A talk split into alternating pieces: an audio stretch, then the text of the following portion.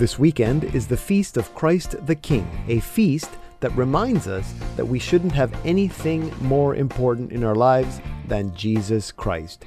He is the King, He is the Lord. We need not be afraid of anything if we put Him first.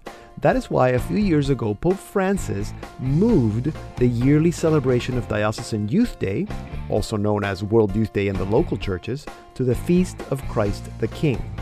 To be clear, World Youth Day is celebrated every year in every local church around the world on the Feast of Christ the King.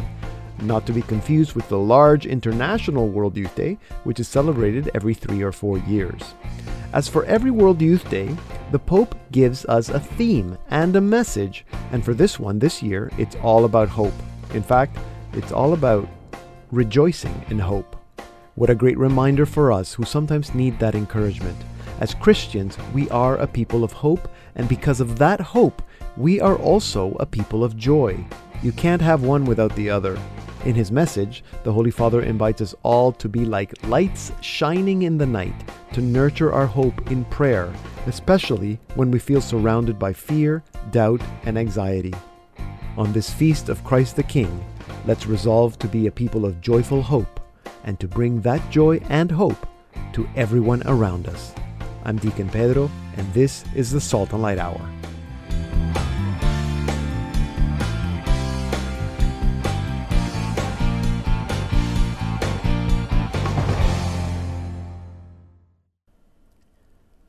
Hello and welcome to an all new Salt and Light Hour. I'm Deacon Pedro, and I'm here all by myself this week. I guess people are busy getting ready for Advent or something. Maybe, maybe there's too much celebrating for Thanksgiving. How was your Thanksgiving? How do you celebrate it? Of course, in Canada, we celebrate Thanksgiving on the second Monday of October, but we like it when it's American Thanksgiving because we are reminded that every day is a good day to be grateful. And we also get the Black Friday sales.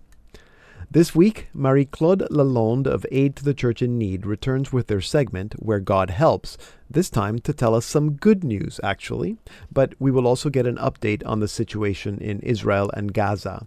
We have to remember that Catholic Church Partners are some of the few organizations that are offering relief and aid in that region. So we're going to see how they are doing. That's where God helps in about five minutes. And then Danny Torchia and his wife Antonia will be here with Rearing Rebels in the Domestic Church. They will have more tips on how to raise your children to be countercultural. We always look forward to hearing from Danny and Antonia. That's Rearing Rebels in about 15 minutes.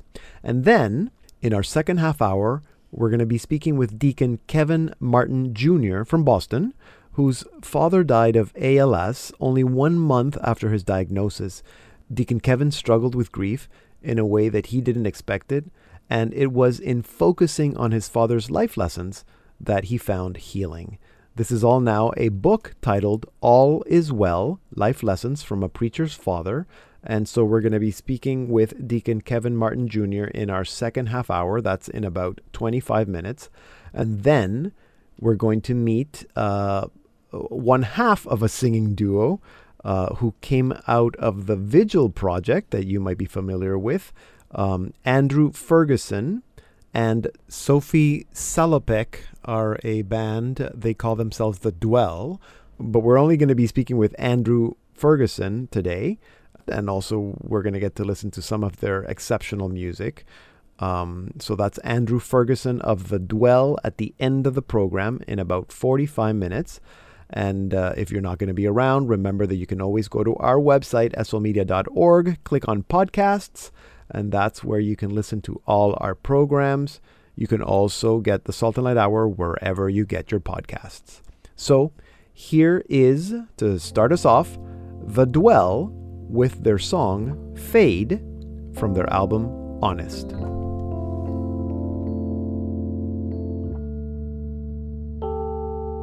I love to stare into the morning sun and feel it press its face upon my skin reminds me of the comfort in your touch,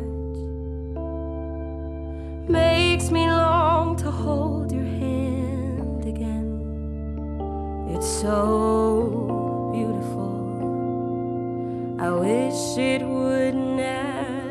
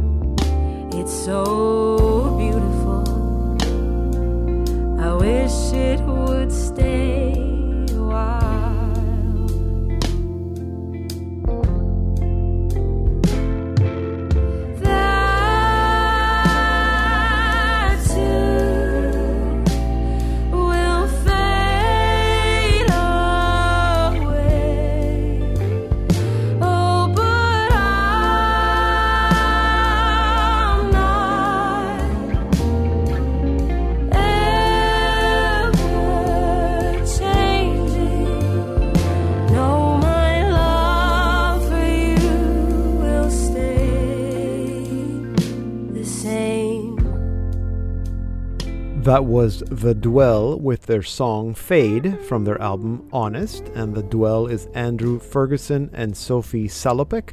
And we're going to be speaking with Andrew Ferguson at the end of the program, so I hope that you'll still be around for that. And now it's time for Where God Helps with Marie Claude Lalonde from Aid to the Church in Need, Canada. Marie Claude, welcome back. Bienvenue. Thank you. It's good to see you. Um, and I'm and I'm excited because you have good news. Um, and I'm looking forward to hearing the good news. But before we thought we, if you could give us an update, because I know you still have uh, very active partners in Israel and in Gaza and in the well in the whole region. But if you can give us an update about how they're doing.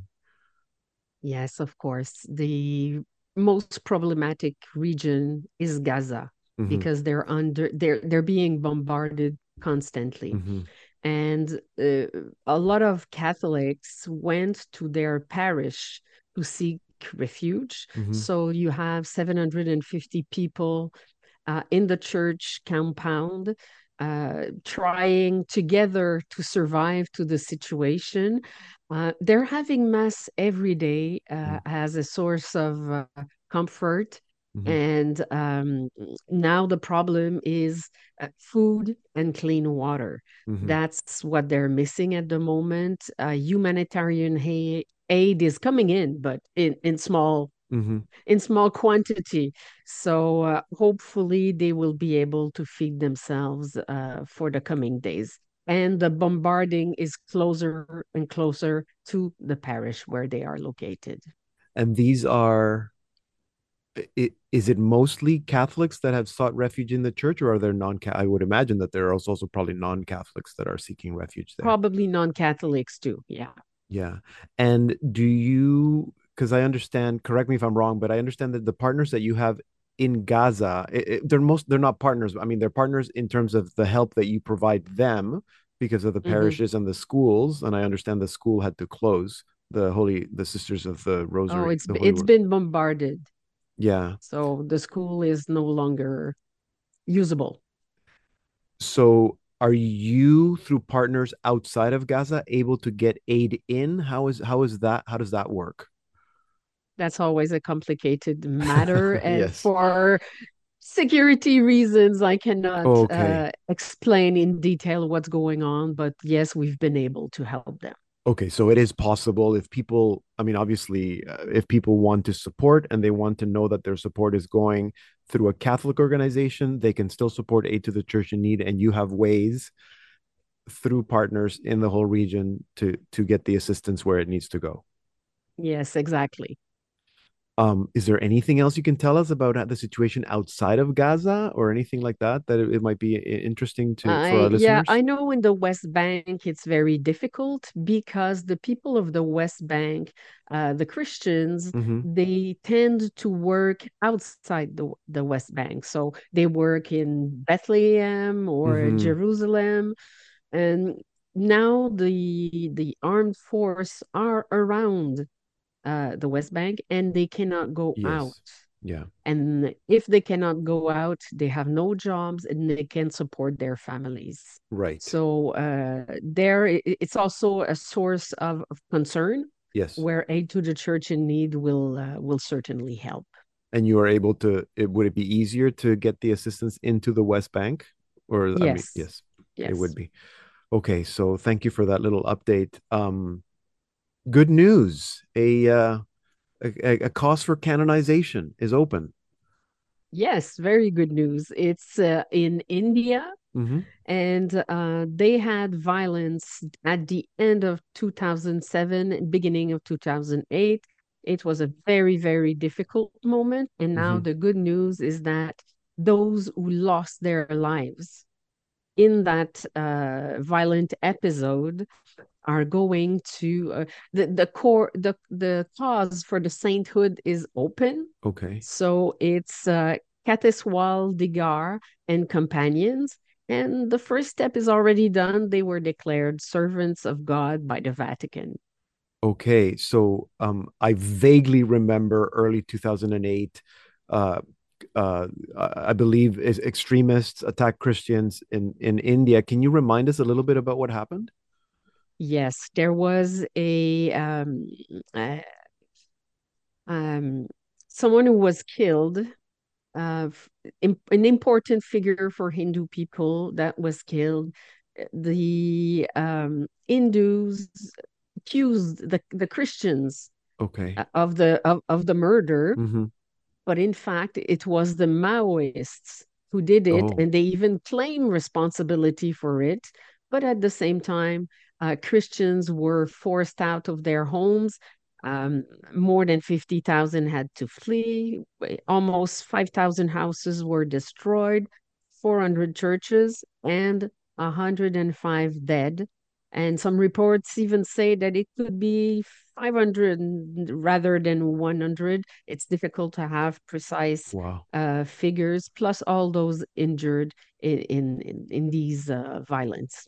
And I understand that even after people had to flee their homes, they went into the woods or into the hills, and even then they were they were persecuted, and and the massacre occurred in the It, it forest. occurred, Yeah. yeah, it occurred in the forests, in the villages, um, and uh, those who fled.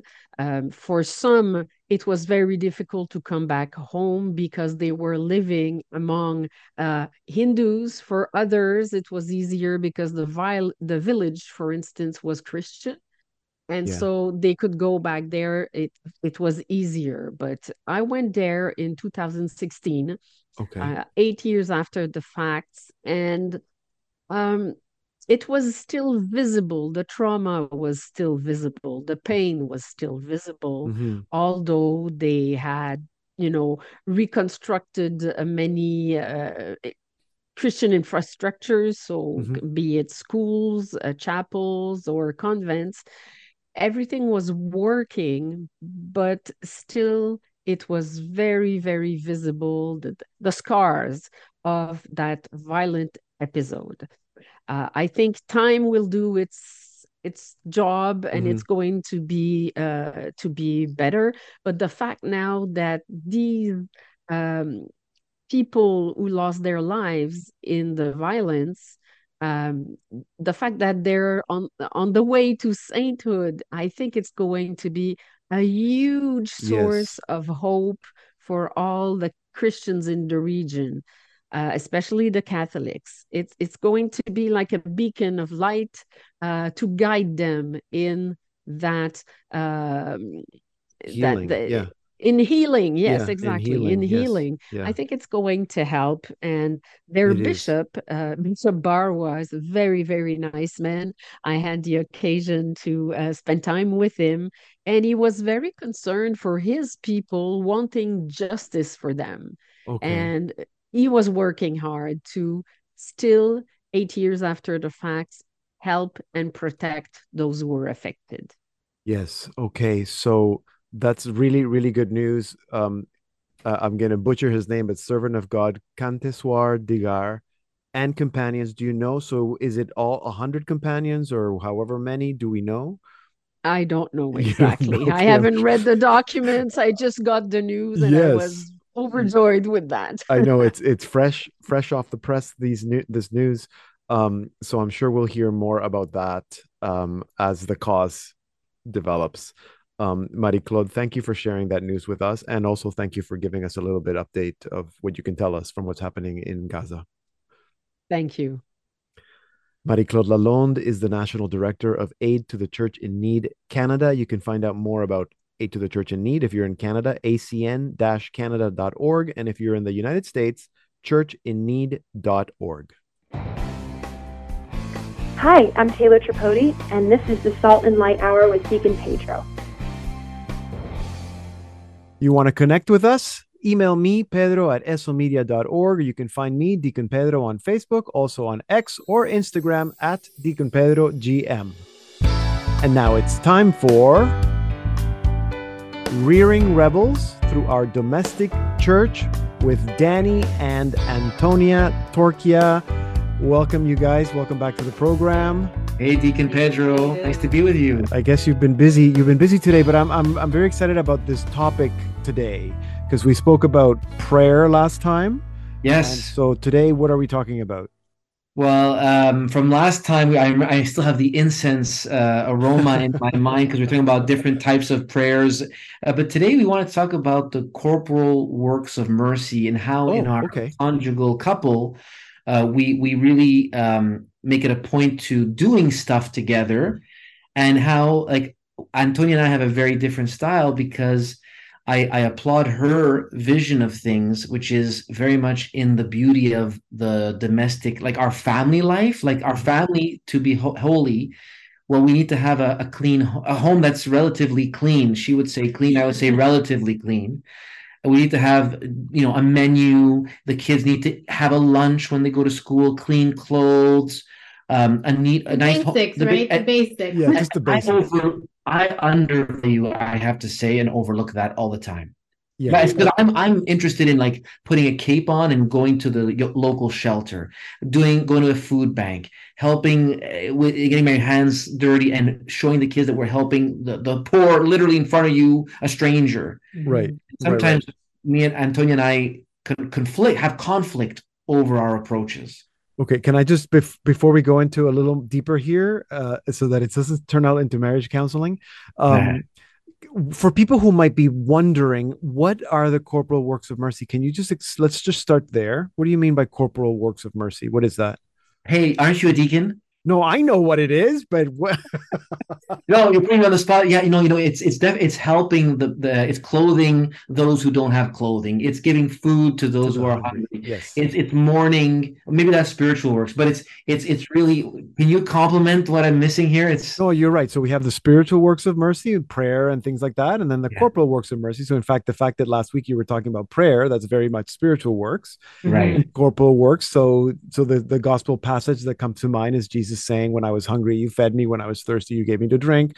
When I was naked, you clothed me." So that's that's what you're talking about. So, Right, burying the dead, their, their Exactly. absent, all that. but, but y- yes, Same so thing with the Spanish background, the corporal really makes me think of like cuerpo, the word uh, Yes. body, you know. So so really meeting those, like Danny was saying, those basic uh, needs of the body, right? Clothing, that's exactly um, it. shelter, feeding, uh, doing those works of mercy for the body, right? Right. Yeah. So if I can just then the distinction, Danny, that you made between you and Antonia, it sounds like Antonia is very focused on corporal works of mercy in the home to the people in her family, and mm-hmm. you're kind of more external, Right. works of mercy in the community. I would disagree with that. Okay. Okay. Well, that's what I That's think. why you're yeah. here. That's why you're I here. disagree with that.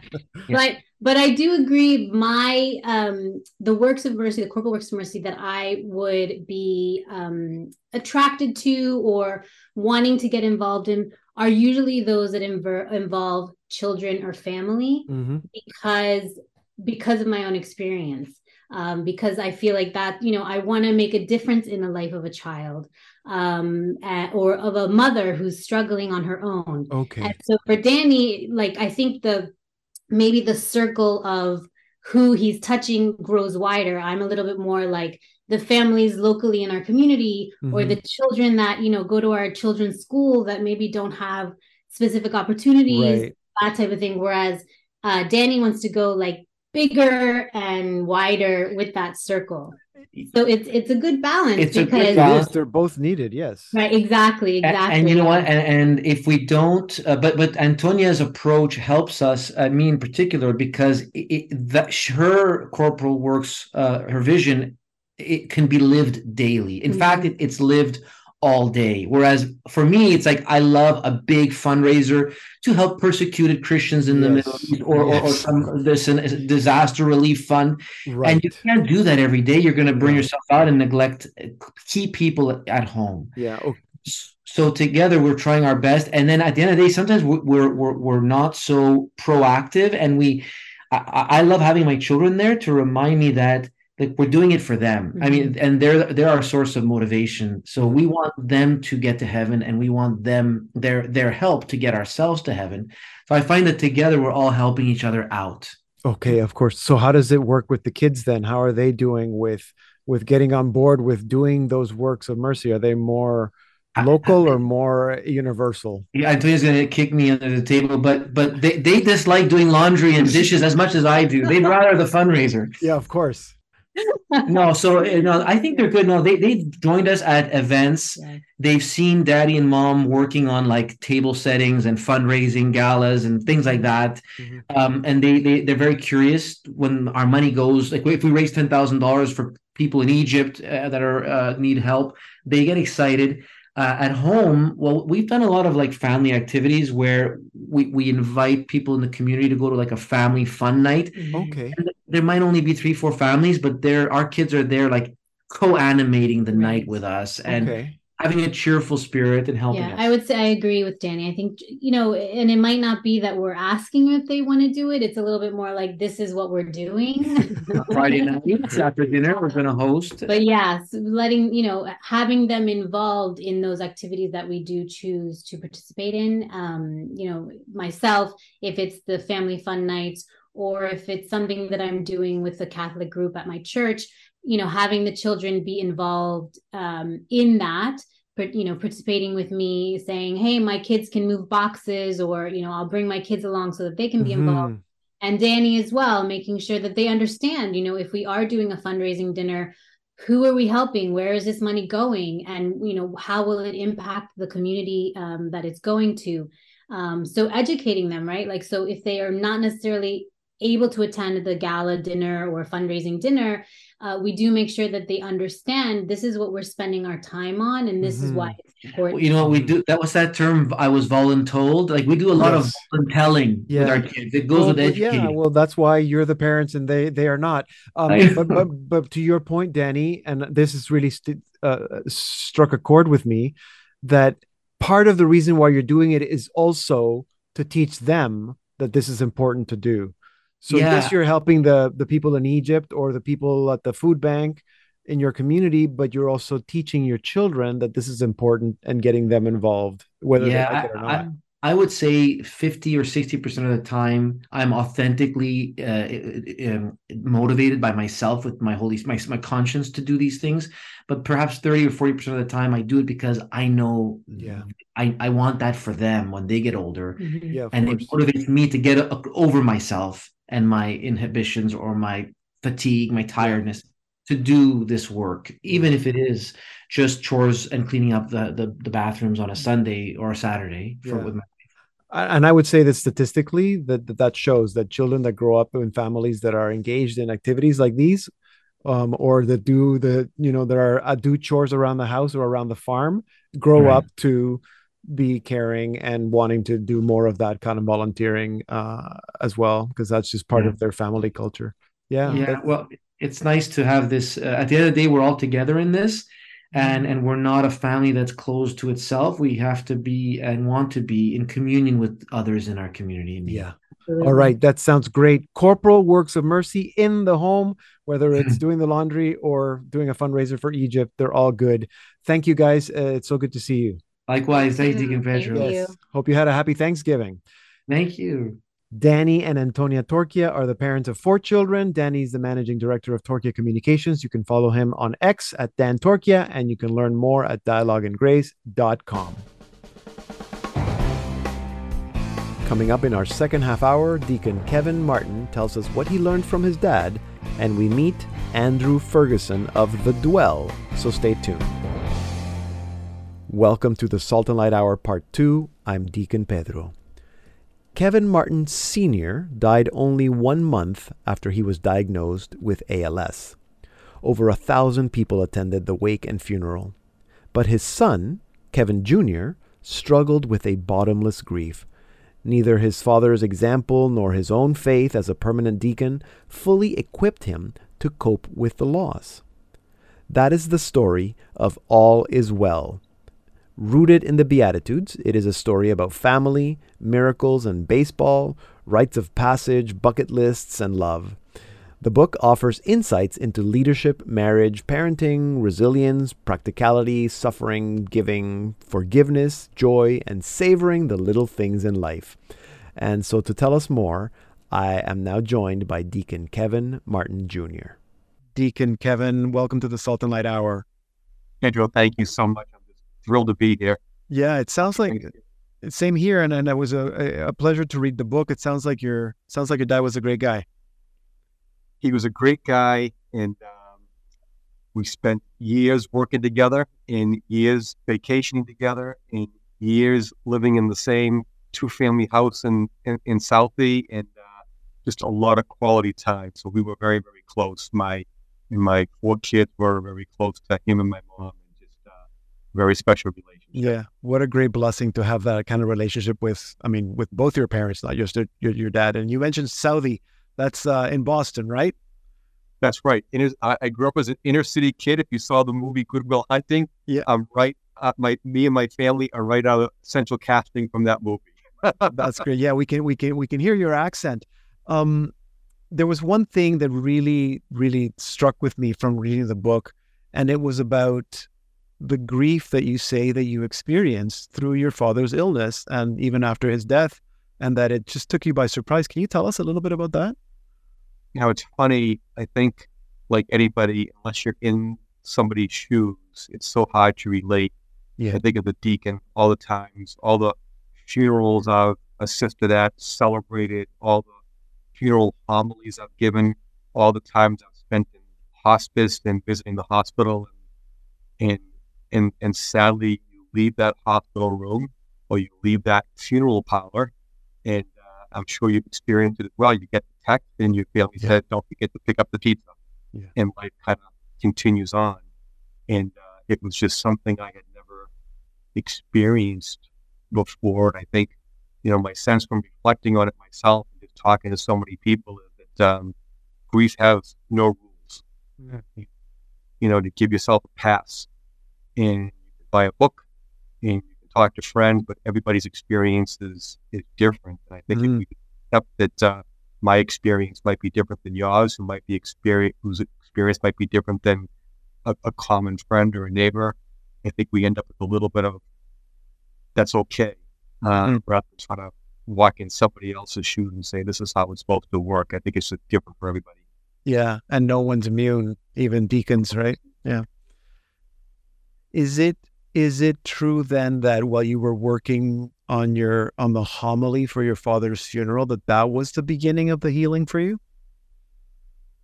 You know, it, my father died at a complicated time. You know, he had never been sick, and it took a year to diagnose the ALS, and kind of just came out of nowhere.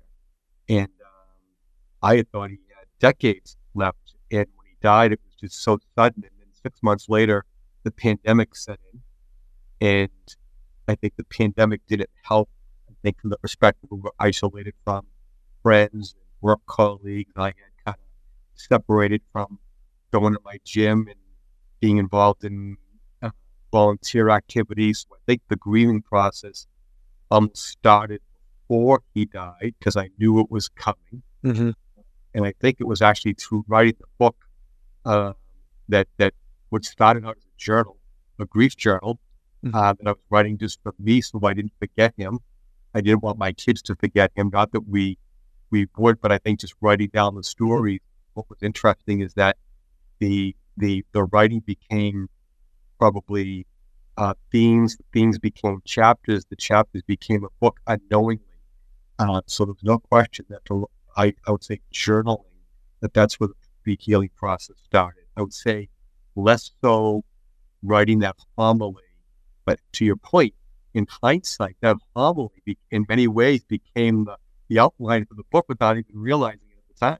Yeah, interesting. And and and you were reflecting obviously on all these life lessons, and uh, I don't want to go through a, a, you know too many of these lessons because people can get the book, and we want them to get the book. But I'm I'm interested in knowing specifically what your dad taught you while he was in that hospital bed about suffering. You know, suffering. I get asked. We all get asked about suffering. Why did God let this happen? Why did God allow the earthquake or my child die, my grandmother die? Why does He allow cancer? All these things. And it's the toughest question I get asked all the time as a deacon, um, and I don't know the answer. I don't know the answer, and I think what I've come in my own faith and my own belief is that God is not sitting there bored saying, you know, I'll throw a little pandemic out there to keep things interesting. But I do believe that when we're at our lowest points, when we are able to stop and listen for Him, that He's always there. And it's at those moments that we're down and out that we sometimes, if we're listening the right way, that God swoops in. Mhm. So I do think that there are those many times during our lives when, like a parent with a child at the corner of the sidewalk who pulls that kid in, and the accident never happens. Sometimes the accident doesn't happen, but sometimes it does. And I think when it does, for whatever reason, whether it's cancer or the tsunami uh, or ruled upheaval, uh, that if we're if we listen to God and we try to listening is the hardest thing we do. Yeah. Being quiet and being patient and being open minded, open hearted is the hardest thing that we do. And I think I think when my dad was in the hospital, I tried to have that pause and I saw him uh, really contemplative and meditative that that you don't get out of here without suffering in some way. Maybe it's Mhm. the beginning of life, the middle of life, the end of life. But I think that he really wanted to align himself with the cross. And he felt this was his way to be aligned with Jesus. Mhm. You know, the, the, the notion of one of his journal quotes in the hospital when he was intubated was, I must suffer more. Yeah. think in his own way for a guy who had not had a lot of suffering, suffering more meant he was going to get to heaven faster. Yeah. Think that though he wasn't looking for suffering, I think he accepted it. And I think he felt very aligned uh, with the cross in his suffering and in all the lessons of being practical and being resilient and, and, and what's the difference between uh, happiness and joy and all these things. But just trying to get my head around suffering was extremely valuable to me. hmm Yeah, I that's a that's a difficult one. Um, hearing you hearing you talk about that experience in the hospital and him writing that he had to suffer more, um, kind of answers my next question because it makes sense that your dad is someone who would say that all is well, and that's the title of the book. Why did you pick that title? So the title on the actual book cover is my dad's handwriting. And so not the bottom part, but the top part, all is well. The life lessons part is scripted for Yes. us. But, you know, the, cover of the, the designer, but all as well as his actual handwriting uh, now, which has become the family tattoo. I've got it on my right arm. Oh wow! My daughter's got it on her side. My son's got it on his left arm. And so when my dad was in the hospital, uh, he was intubated. Mhm. There for five days, and he couldn't speak. So the the nurses gave him a journal, a, a legal yellow pad. That's why the book looks the way it does. It's got Mm. that, that that notepad to it, and he was writing notes. And some of it were very rudimentary, like "Where's the nurse?" or uh, "Does anybody know the score of the baseball game?" Yeah, game. yeah, important things. Not the Red Sox and the Yankees playing tonight, but other things were really just insights into that love and joy. But after 32 pages in five days, his very last writing in that journal was was all's well. And it just kind of left me with this sense of peace that he was at peace. And it wasn't that I'm in pain, uh, I'm scared. It was all as well. And, and it just was very, very comforting to me. And it's like that great Bible story where the uh, the Shunammite woman son's son died. Yes. And when she's asked about it, her response is, "It is well." Mhm. And no matter how sad she was, she had this certain faith that that it was going to be okay. So I felt that with my, my dad's kind of final lesson of, of that all is well, it's going to be okay, and, and it, it, it's, it's that larger lesson. Yeah, no, it's a it's a wonderful lesson of hope that even those of us that know it are need to be reminded over and over again that all is well. Um, Deacon Kevin, um, it's been really good to meet you and uh, and and loved reading the book. Thank you for writing it and for sharing your story and your dad's story with us today. Thank you so much. That was a conversation I had with Deacon Kevin P. Martin earlier this week. Deacon Martin is ordained in the Archdiocese of Boston. His first book, All Is Well, is published by Skyhorse Publishing. Here now is The Dwell with Running from their album Honest. I've heard your voice calling out my name. The sound was so sweet, but I was still so afraid. I felt your hand guiding me through the trees. But my feet aren't sure as you made them to be. So I roamed through the desert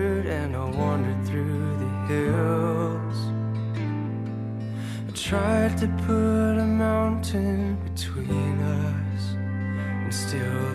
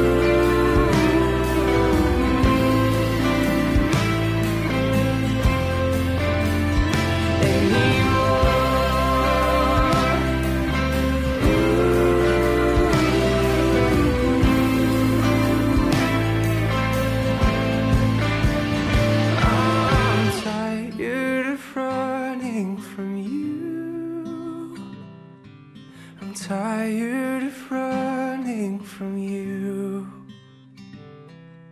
I'll rest in your grace, I will fall in your arms. I don't wanna run anymore. That was The Dwell with Running from their album Honest.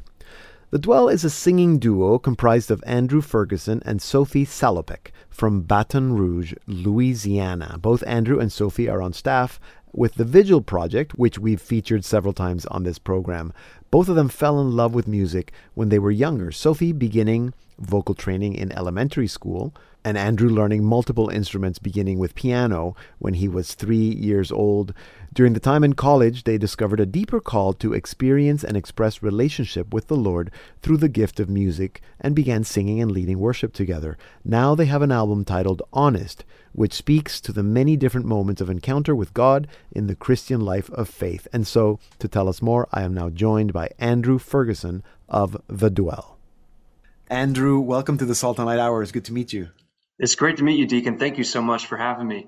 So um, I do want to get to how you ended up on staff for the Vigil Project, and and you'll tell us a little bit about Sophie as well. But um, tell me a little bit about you. I mean, are you from Louisiana? Did you grow up in a Catholic family? Are you a musical family? Tell us a little bit about your background. Yeah, yeah. Um, so I am from Louisiana. I'm actually from Lafayette originally, so part of uh, Cajun culture, as is Nice. Sophie. Okay. Um, so yes, born and raised in, in Lafayette to uh, to a wonderful family, wonderful parents, good good Catholic, um, and, and just very very strong people who I look up to a lot, and I think I owe a lot to them in terms of my faith formation. The funny thing is, I also owe a lot to them in terms of my musical formation, but not because they are musicians. They are not at all. Um, what Okay. happened was when I um, when I was born, my um, uh, natal doctor or, or whatever it is essentially told uh, told my parents that they anticipated that I would have very bad fine motor skills, like my fingers and, and, and whatever would not work well. Um, and so, for that reason, as well as a few others, my parents decided to put me into piano lessons very young.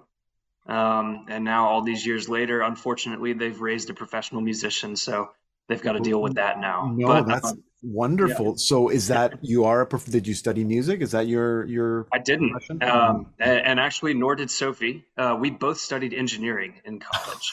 Okay. All right. That's a whole other a whole other conversation there.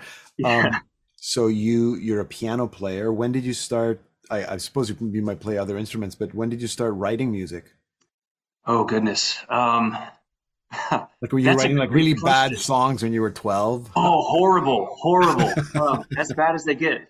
Um, yeah, I, I probably started trying to write when I was maybe somewhere around there 10 11 Yeah. something like that and of course nothing worth remembering praise the lord that i don't remember it because i probably shouldn't shouldn't Right. share those And did but you? um, sorry, I was going to ask. And did you? Uh, were you? I mean, you you said you were brought up in a Catholic family, but were you sort of involved in the faith? Were you playing music in church, or were you just kind of your music was a separate thing from your faith? Uh, I, I'm actually glad you asked that question because it was completely separate. Um, it, I loved music. I had a deep passion for music even from the time I was very young, but it wasn't until later high school, maybe even college, that I that I realized that my passion for music was was truly based in a passion for encountering Jesus through beauty. And, and and once I realized those things, um, my, my love for the Lord, my love for music kind of joined and became one. And it, it made so much more sense to me. Oh, that's why, that's why my heart is moved when I hear a piece of music that I love, or that's why I feel like there's something deeper going on when I sit at the piano and just play something from my heart, because that's a conversation that I'm having with the Lord, even if there aren't words there, so Yeah. to speak. And even if the song or the music or the piece of music is not quote unquote religious or sacred art, right? Sacred Mhm. music. Absolutely. Oh, being able um, to to delve more deeply into uncovering the desire, the longing for Jesus in secular music has Yeah. been Interesting. such a beautiful journey to see. Especially as I, I didn't start as, as a uh, as a Christian musician. I mean, I when I really started playing a lot of music, I was playing in bars, uh, and I Mhm. still love to do that from time Yeah. to time. But um, yeah, to be able to to go in there and to see where the little where those little pieces of longing for the Lord are, even in the music that I love to play at the bar. Yeah. So how did you end up working with the Vigil Project? So it was in college, um, around that time that I was, you know, starting to put those things together, Mhm. um, where I started leading worship at LSU um, at Christ the King uh, Mhm. with our student community over there, and and it started in small ways. I had some friends who who knew I liked to play some, and they would invite me to come and to uh, come to some worship sessions and play with them and adore Jesus together with them. And, and eventually I started running some of the teams on my own over there. Um, and, and by that time, the Vigil Project and Greg started coming in to Christ the King, um, both to do musician retreats for the students and to do like um, one-on-one formation with some of the student musician leaders. And he approached me at some point throughout my my time at LSU and was like, "Hey, man, you should if you haven't before, you know, I think you have a gift and you have a calling and you have an ability to to lead people towards Jesus's heart in this way. Mhm. And maybe you should consider doing that um, in a full-time sense after college." And I heard that and I was like, that is the dumbest thing I've ever heard in my life. No way. No one does that Yeah. you know? And what's funny is like that was my heart's longing. That was when when the Vigil Project first came to LSU, I was like, those are the coolest guys I've ever seen. You know, Yeah, like that's yeah, the dream. Um, and and so over time, the Lord just kind of worked on my heart and was like, Yeah. no, I there is something deeper here, and you've known it. You know, you've known it your whole life. You've known it from the the second you sat down to the piano when you were a little kid, like that that you relate to me in this way, and I relate to you in this way. And so I feel like He gradually continued to reveal that to me over time. Yes. Um, Yeah, and- and- that's, that's how God works. Um, and Greg, obviously, Greg Boudreaux is he's the founder of the Vigil Project. He, he and his wife Lizzie have been on this on this program before, so our listeners would maybe remember them. Um, so, and you met Sophie then working on the Vigil Project.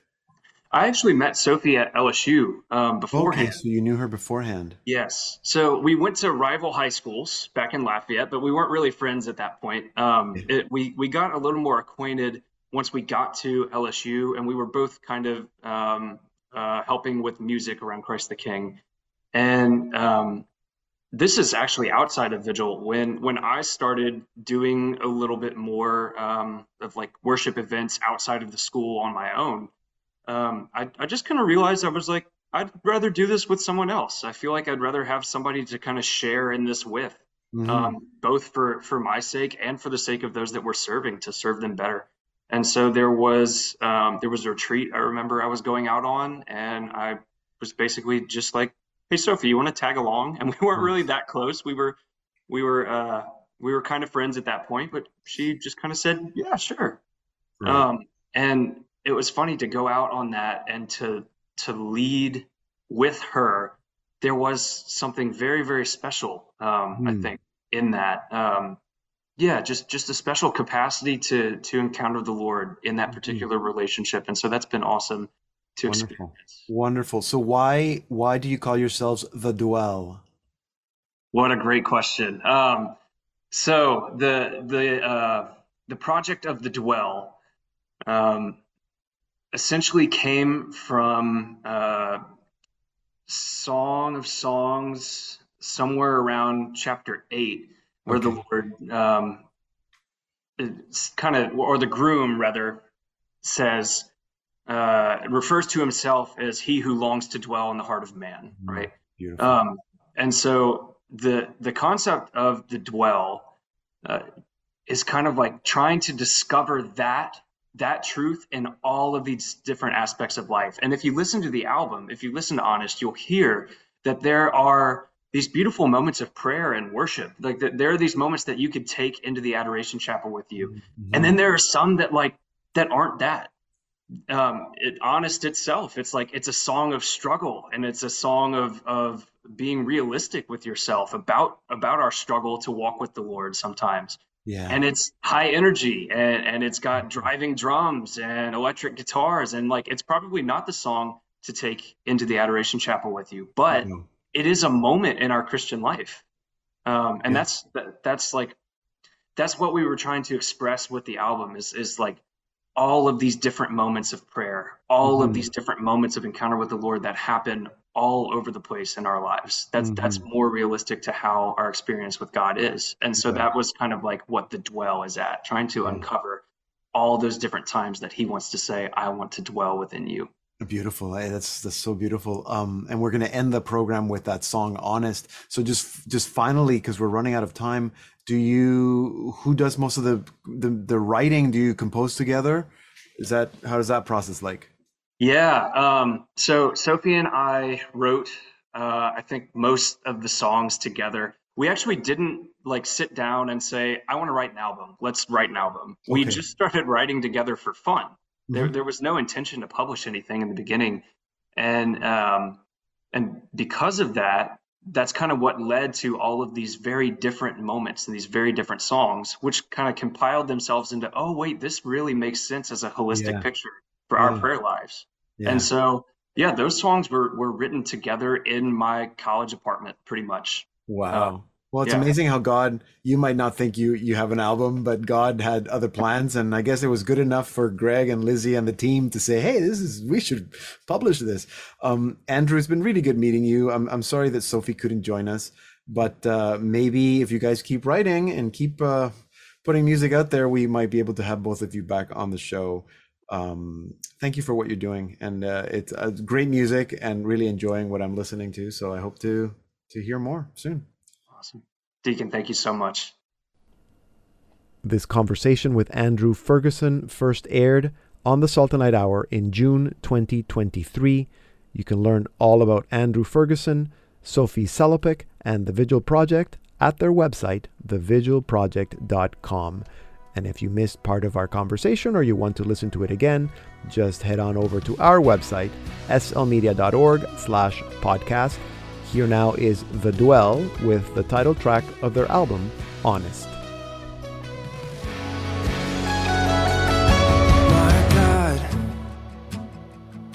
I wanna know just why I can't seem to be alright.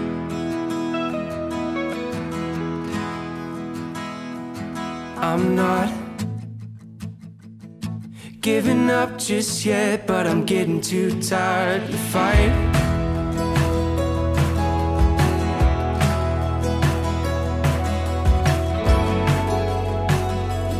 Sometimes it feels like I'm talking to an empty room.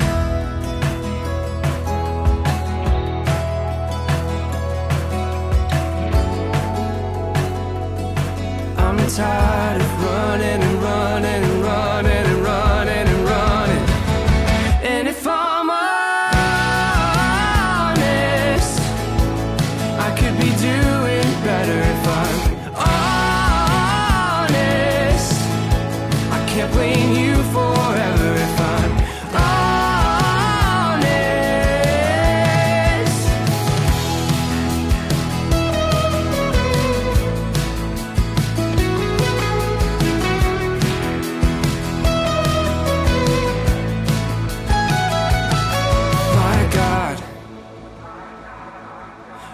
way too comfortable being halfway in.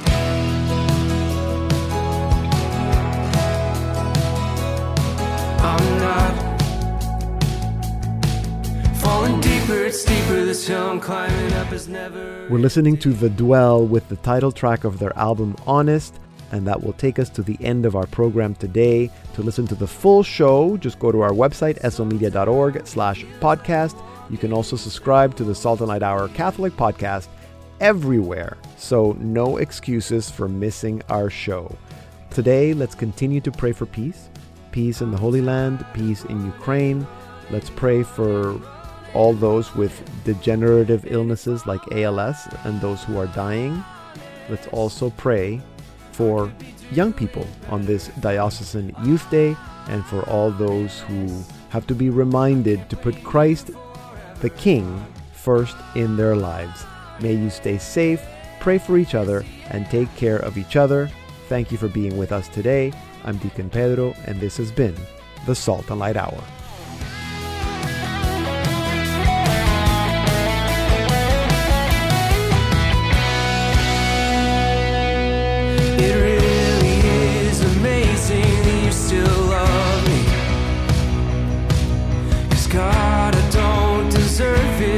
still